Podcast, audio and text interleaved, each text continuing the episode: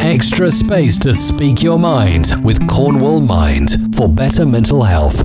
Welcome to a special extra space to speak your mind. I'm Jane, and today, the 26th of March, is Purple Day, which was set up to raise awareness of epilepsy. And we can find out more from the Director of External Affairs at Epilepsy Action, Louise Cousins. Hi there, Louise. Hi, Jane. Thanks so much for having me on. That's great. It's lovely to talk to you.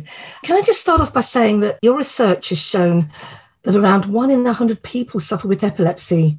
So it's a common neurological condition, but the public's understanding of the condition just isn't accurate. Can you tell me why that is? We've done some research that tells us that really epilepsy is still an invisible condition to lots of people a lot of people in the survey said that they didn't actually know anybody with epilepsy, or perhaps they don't know that they know somebody. And I think sort of part of that is doing what we're doing today, which is shining a light on epilepsy and starting a conversation about it. Because as you sort of rightly pointed out, actually, it's something that affects hundreds and thousands of people all over the UK, and it can be really life changing. Most people kind of have an awareness of seizures, but if they've never seen one, why would they know what to do if they don't know somebody? Why would they know how to help? And I think sort of another key thing is that epilepsy has a lot of additional impacts, not just the seizures. It can affect people's employment prospects, their relationships, you know, their mental health. And a lot of those things are hidden. And I think sort of one of the challenges that we're facing, not just with epilepsy, but with lots of other health conditions,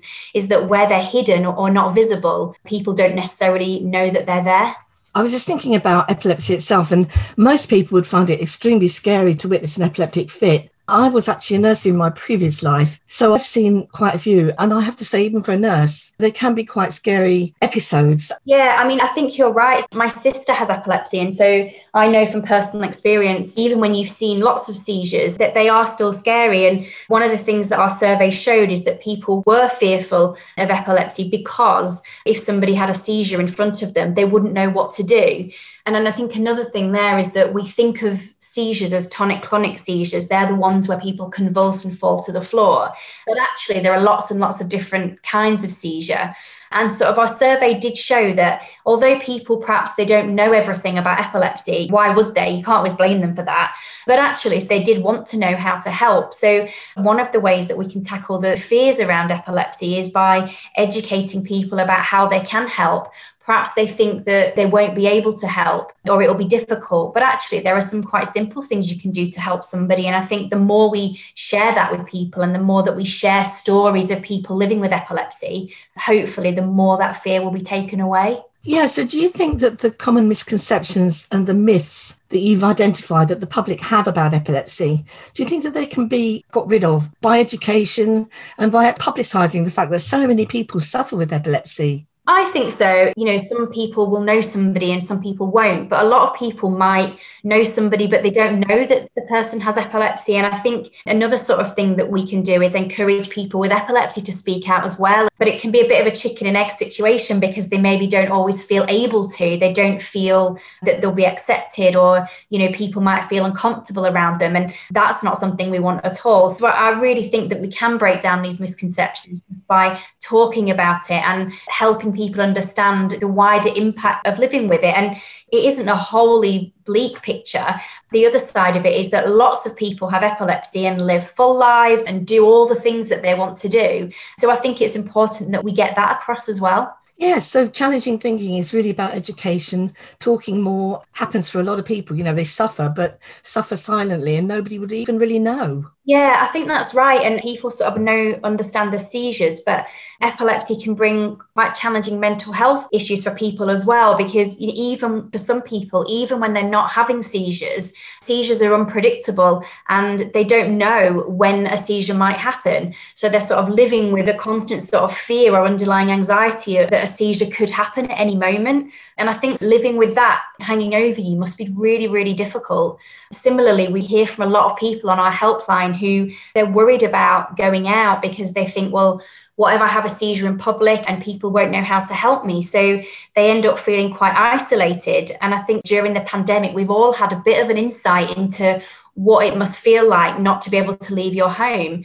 And it's not easy. So I think a lot of the things that make epilepsy more difficult are hidden. And having conversations like this, we're hopefully making them more visible for people. Yeah, I think that's so important. Do you think that the mental health impact of epilepsy is given enough resources and attention by the NHS? And if not, why not? I don't think epilepsy is given enough resources and attention from the NHS at all. I don't necessarily have the answer for that. We know that lots of sort of things have been put on hold with the pandemic, and we understand why that is. But actually, even before COVID, epilepsy services weren't really where they needed to be, and people are having to wait a long time to access appointments. And I don't sort of necessarily always think that the link between having epilepsy and mental health, how those two things are linked for a person, is sort of always fully recognised. So, certainly, Epilepsy Action, we would love to see more resource going into those things. And at Epilepsy Action, you know, we do what we can. We have a free helpline we have support groups online that are sort of a real lifeline to some people. I was speaking to somebody a few weeks ago who was just lonely. They didn't have anyone to talk to about their epilepsy. They were alone during the pandemic. And they've been able to come along to one of our support groups and talk to other people that are feeling the same, that are living with epilepsy. And I think that's really lifted them. But we can't do it on our own. And so we'd certainly love to see sort of more NHS resource given to epilepsy and neurological conditions like And how do you think that your helpline and its support groups, how do you think that that provides what you call life changing support? Is it through hearing other stories or just providing a voice to listen to and talk to? Is there anything else you'd like to tell us about that helpline? Yeah, I mean, I think it's all of those things. So lots of people sort of when they first get diagnosed, that can be really scary. They didn't perhaps they didn't know they could develop epilepsy at all. It's come completely out of the blue. And the helpline sort of gives them the information and tools and resources to understand more about their epilepsy and take control of it. And we hear people sort of say that I have epilepsy, it doesn't have me. And I think that talking to somebody on our helpline that really understands helps them with that. Just as an example, we were in touch with a, a family who have a little boy, Charlie, who was having loads and loads of seizures every day. And it was a huge drain for him and the family. And it was just awful. They tried lots of different options and they weren't really getting anywhere. And it was actually talking to somebody on our helpline, one of our advisors, Kathy, that they were able to put a plan in place, go back to the doctors and push for what they felt that Charlie needed in order to help him become seizure free and take control of his epilepsy. A couple of years down the line, and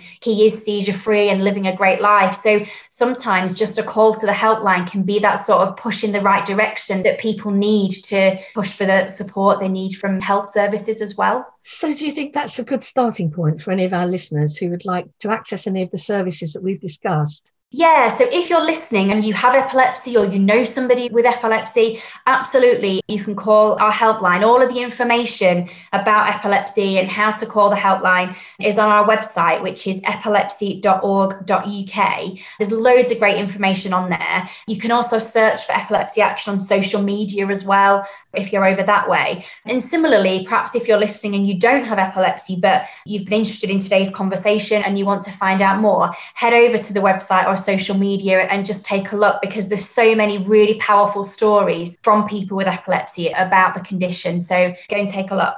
Thanks, Louise, for speaking to us on A Space to Speak Your Mind. And that's all for now. There's a brand new A Space to Speak Your Mind at the beginning of the month. So don't forget to hit subscribe and download the next show as soon as it's released. An extra space to speak your mind with Cornwall Mind for better mental health.